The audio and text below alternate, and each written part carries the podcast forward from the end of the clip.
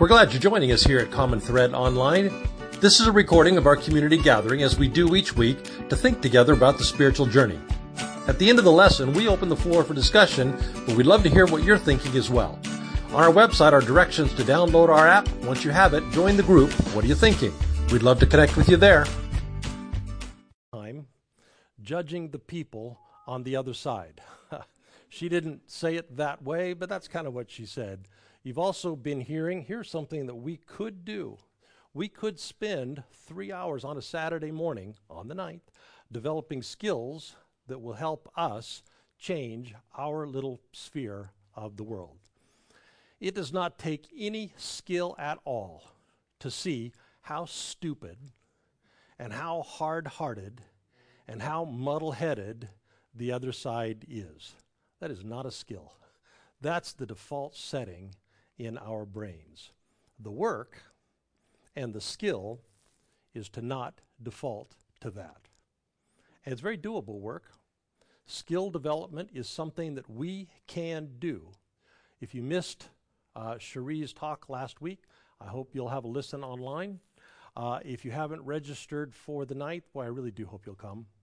If we get good at this, we could change our families. If we get good at this, we could begin to change our small circle of the world. Now, I said in the email that today is going to be a book report Sunday. Two books and an article that follow up on a story that Cherie told last week how right she was to be angry at her childhood religion, and how wrong she was to default to her brain's most base setting. So it is a book report Sunday. I'm going to stitch together these three sources to make a point, and here's the point.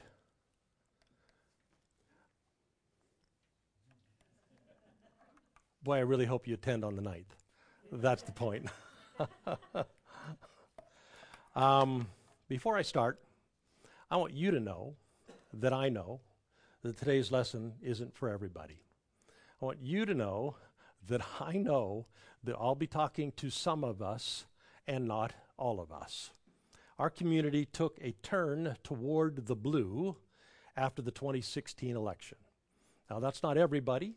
Others, uh, some of us feel kind of nonpartisan. Others of us feel like we are leaning right, but we wish the right hadn't become what the right has become. So today's lesson, I know, is for some people addresses a potential blind spot for some people. And if that's not you, you do not have to worry. I'm not talking to you. You can just listen while I talk to those other people, all right? Today I'm going to tell you about this book. It's called The Tyranny of Merit. I'll put it up in a, again in a minute while I'm talking about it if you want to get a picture of it. I'm also going to talk about this article. I'll do the same thing. I'll put that up when it's time. What if we are the bad guys here? An article by David Brooks. But I'm going to start with a story from this book Rich White Men. In the book, the author, uh, Garrett Neiman, tells somebody else's story. He tells the story of this woman, Juliet Lythcott Haims. Now, this woman is smart. Kind of the point of the story is predicated on you understanding this woman is smart. Also, she is a mixed race woman. As a youngster, she tests into the gifted program of her school like 99th percentile tests in, but even so, she is denied entry. Uh, she presses, uh, the principal denies her again, only when her mother comes and gets involved, a white woman, uh, gets all enraged and goes and storms the school, only then does she get into the gifted program. And even so, the first day of, of her going into it, the principal walks her to her class and says, loud enough for everyone to hear, Well, looks like anybody can be gifted if their parents complain enough. That was her story, a woman of color, and a gifted program. Then the author goes on to reflect on his own gifted program story as a white guy, because he did not qualify for the gifted program when he was young, but his teacher unbidden, approaches his mother with a workaround and says, Hey, submit this portfolio, do this little bit of extra work, we'll finagle some paperwork, and bam, he's into the gifted program, which takes him into high school in the AP program, gets him into Stanford, and then he goes on to Harvard. So for years, he tells himself, you know what that teacher did? That teacher righted a wrong because I really am gifted. I just did poorly on one test. But later, he knows more, and he's reflecting on how, as a white guy, he gets a huge inside track. And then the book comes along with lots and lots of statistics, a study out of John Hopkins. It's not a big surprise that white teachers disproportionately believe in the potential of white students more than they do students of color. So that's the story. And here's why I told it to you today. I would be very surprised if this was not familiar territory for you. I would be very surprised, given our blue word migration, if that's not something you already know about. Because blue people know that stuff. So, a lot of us know this kind of story. A lot of us know the history of pol- policy decisions with sustained impact. We know about government subsidized educational access. We know about government subsidized wealth accumulation that applied to white people, did not apply to people of color, how it went on for decade after decade after decade, and it has had multi generational impact. And we know how that impact is ongoing today because blue people know that stuff. Blue people know this is not one woman's story. This is not one man's story. It's kind of our nation's story because blue people know that. Also, if you're part of our community, you know that our spiritual tradition insists when you sit on advantage, where much is given, much is required. We say all the time, we cannot be serious about being Christian. We cannot be serious about following our tradition if we are not about the work of justice, the work of making right what is wrong, of healing what is wounded. You've heard me do lessons many times on that Jewish phrase, tikkun olam, to be healers of the world. It's why we're charter members of One Wake. It's why we work with 50 other congregations. It's why I want to get five of you to come and show up with me uh, on the 31st, I think it is. Uh, t- we are working together on affordable housing, on public transportation, on homelessness. So, I bet this is not unfamiliar territory for you. And it's quite possible that you would hear these two stories and you would feel like you're on the right side of history you would feel like there's probably a moral divide, and you're probably on the right side of that moral divide. If the world is divided up into good guys and bad guys, we're good. And who doesn't like feeling good? And who doesn't like feeling a little bit morally superior? So maybe if I use the term morally superior, you can kind of see where this is going. you can kind of anticipate what's coming next. Because you might have started to suspect I was going to say, whoa, whoa, whoa, hold on a minute, not so fast, mister. the point of today's lesson is not to attack blue people. The point of today is not to say that blue people are bad. The point of today is not to jump on the what about ism bandwagon that has become so popular, the false equivalency diatribe that the red team seems to be throwing up pretty regularly. It's not that. In fact, in a moment, along with the author of one of these sources, I will confirm that on par, blue people tend to be a good bunch of people, tend to be kind, tend to be concerned for the good of the many, tend to be conscientious, tend to be compassionate. This is not to denigrate the blue team, but it is to suggest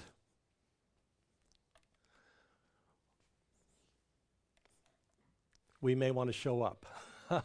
it is to suggest that we might want to attend this event not for the purpose of s- straightening out the cretins on the red team. We might want to attend this to see our own blind spots a little more clearly because we cannot do much about this social ill that infects our society until we first see a bigger picture. And I am pretty confident that the teams do not see a bigger picture. The story that you and I pick up isn't the story, it's a part of the story. And the default picture that we hold on to only sees a part. And that's where this book comes in. Here's the premise of the tyranny of merit. The author says that at the root of our nation's political tribalism, there is a story, there is a belief that both sides have bought into hook, line, and sinker. Here's the concept America is a meritocracy. In America, if you work hard, you can get ahead. Goodness sakes, how many people have said that? How many times have we heard that? That's like apple pie. It's about as America, uh, American as our founding documents. The book is full of quotes from the left, from the right. Everybody says, in America, you can rise to whatever height your ability will take you. You can, uh, you, in America, you can rise to whatever heart, height your hard work will take you. The problem is, statistic after statistic after statistics. That's just not true. Study after study after study, that's just not true. Used to be. It is no longer, ours is no longer a nation of upward mobility. The class into which you are born is the strongest indicator of the class in which you will die. It is not IQ, it is not talent, it is not hard work. Now, there's a whole bunch of reasons why, and the book covers some of them. Many places do outline them. The bottom line some people in our nation get advantaged, and some people in our nation get disadvantaged. And it's been going on for several decades.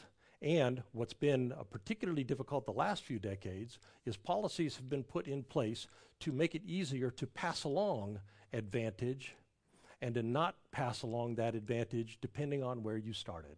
You get to keep your children or you are kind of constrained to keep your children in the place that you are. So the reality on the ground is Americans can't any longer, Americans don't any longer rise to whatever level their hard work and their talent will take them. But reality on the ground is not kind of the point.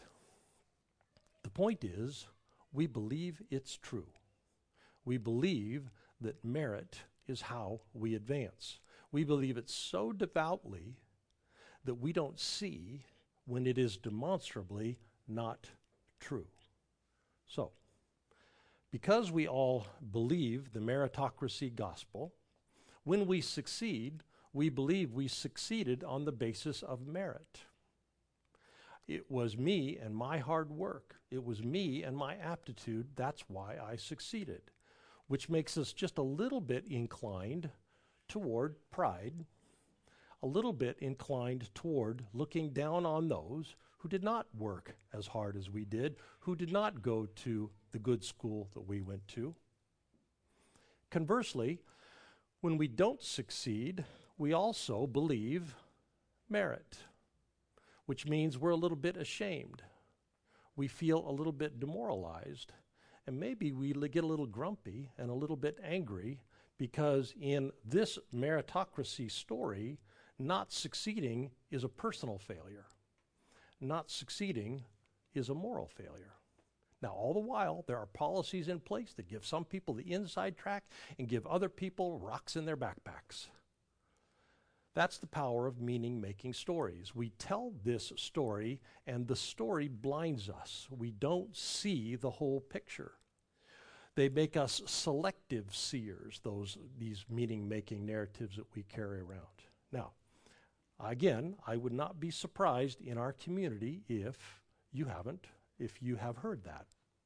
Uh, I would not be surprised if when you hear it, you feel a little bit good about what you already know. Because you probably do know about the invisible systems that keep marginalized people marginalized you probably do know about those structures that have been put in place that make it easier for some people and harder for other people. So you might be thinking, ah, I know what Doug's talking about. Good on Doug. Good on Doug. That's something we really should be saying. Because again, the blue team knows stuff. And the stuff that we know tells us we're the good people. We look out for those who are being left out. In many ways, that is really true. Now, I love moral superiority as much as the next guy. it feels really, really good, but just a little bit more book report. This guy, David Brooks, starts his article by saying, How the hell is this clown still a viable candidate? I mean, Access Hollywood, many good people on both sides. All I need is 11,000 votes, 91 indictments. How in the hell is this guy still a viable candidate? Well, nothing if not meaning makers, we human beings. The blue team has latched on to a meaning making story. And the blue team story goes something like this Here's how it happened the once ruling class, white people, well, really white male people, uh, experiencing breakneck demographic and cultural and political change, wants to slow things down, maybe even back things up a little bit. But blue people know if you are black or if you are brown, if you are gay or if you are lesbian or if you are trans or if you are a woman, you have been on the outside for such a long, long time. It is time. There is no more time to slow things down. And knowing that, maybe showing up at a protest, blue people feel enlightened. Blue people feel selfless. Blue people feel concerned for the downtrodden feel a little bit noble. And the blue people often have a corollary story, and it's a story about the red people. They are a bunch of bigots and racists. They are democracy haters. They are willing to cheat the system in order to stack the votes, in order to stay in power, because they can't do it on the legitimacy of their argument. As with all good disinformation, there's a little bit of truth in the story. But here's the thing about a little bit of truth it will often blind us to the truth. So, a little helpful context out of the article. During Vietnam, in our society, we began dividing up into classes. Uh, we are still doing it. In the 60s and in the 70s, children of the educated class, if they went to college, which, by God, they sure did during that time, they didn't have to go to war. Our congressional leaders passed laws that formed an elite class that said parents who wanted their kids to go to college and who could afford it, they didn't have to go and fight the Viet Cong. Uh, the children of the educated elite, the children of the large political donors, the children who could influence whether we stayed in the war or didn't stay in the war, those children did not have to go and fight communism. Or, put another way, we are not in this war together we elites will send off the underclass and they can do the fighting and they can do the dying. Also, during the 70s, when it was time to enact Brown versus Board of Education, a notion fully supported by the blue team, we began to integrate schools with busing. But a funny thing happened. School district after school district after school district did not impose busing on upscale neighborhoods, imposed it disproportionately on working class neighborhoods. Or, put another way, we're not going to pay the price to uh, address racial injustice together. We're going to let the underclass pay the price. Also, blue people generally support free trade and global uplift, support more generous immigration policies because they are more humane, and boy, we should support those kinds of things. We get cheaper stuff and we can buy cheaper services, and we're doing good for the planet. Who doesn't like that? But here's how it's worked out those two policies create very little downward pressure on the salaries of the educated elite. But on the working classes, there's a tremendous amount of downward pressure on the salaries. It worked out very nicely for the blue leaning counties, for the educated elite counties. They have for some time now been clustering into business enclaves. We live in one of them. There's one in Austin and Silicon Valley, and in Boston, RDU. In 2020, the blue team won 500 of the 3,100 counties. But those 500 counties constitute 71% of the American economy. So, free trade, immigration, cheaper stuff, no downward pressure on salaries, doesn't cost much to be morally superior. Or put another way, we want to think globally and act locally. We just don't want to foot the bill for doing it. We'll let you foot the bill for doing that. We'll let the underclasses foot the bill for that. Wake County is a decidedly blue place. A lot of social systems are working for us because we got a truckload of money being pumped into our county. One example is our schools. When I was running for school board, I learned all about this. Yet we have problems, but our school board is also the envy of the nation. Every county in the, in the nation would want to be Wake County Schools. And the reason is because our county commissioners cover the gap that the General Assembly is siphoning off, and they can do that with the truckload of money that we have because we are functioning as the educated elite. And because we are generating a truckload of money, we are paying a truckload of taxes, our schools are better off than any other counties in the nation. The social systems are not working for the remainder of those 3,100 counties. Schools are not working for their students. So the best kind of moral superiority is the kind that doesn't cost very much.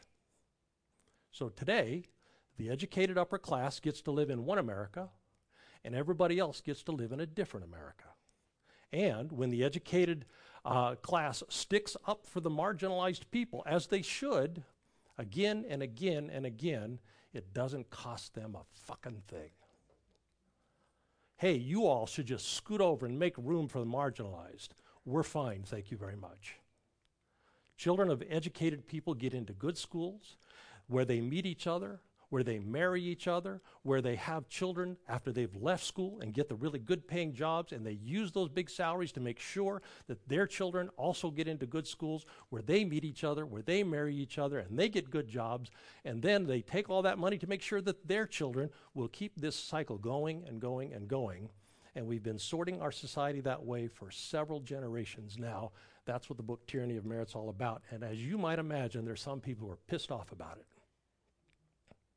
So, for some time now, our social norms have been dividing us up into a ruling elite and a lower class, and it's showing up with a whole bunch of angry, angry people living in a tinderbox right now.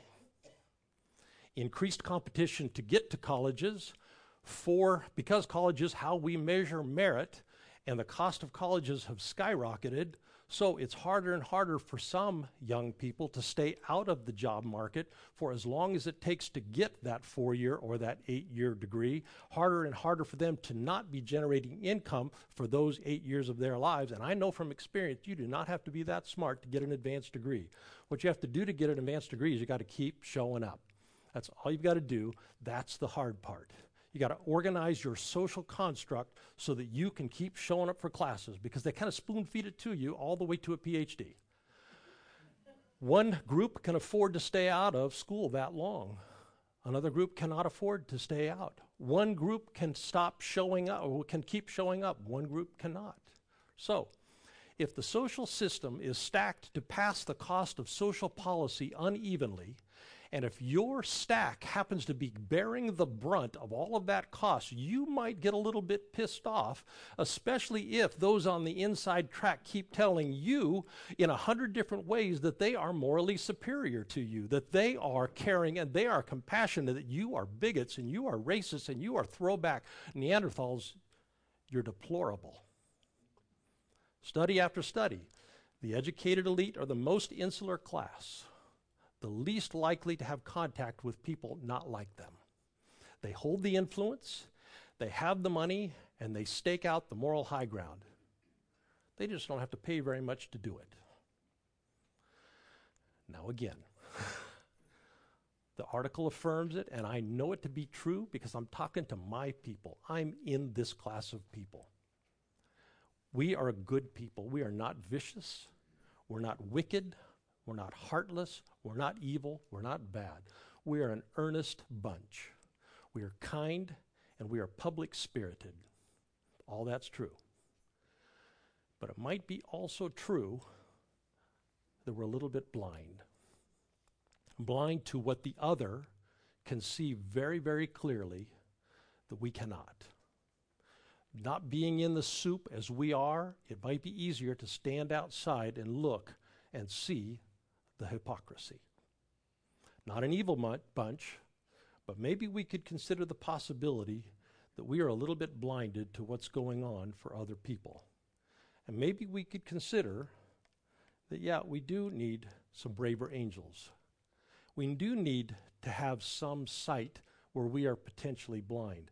Maybe we could focus a little bit less on straightening out the deplorable bigots and focus a little bit more on seeing the bigger picture and seeing our own hypocrisy.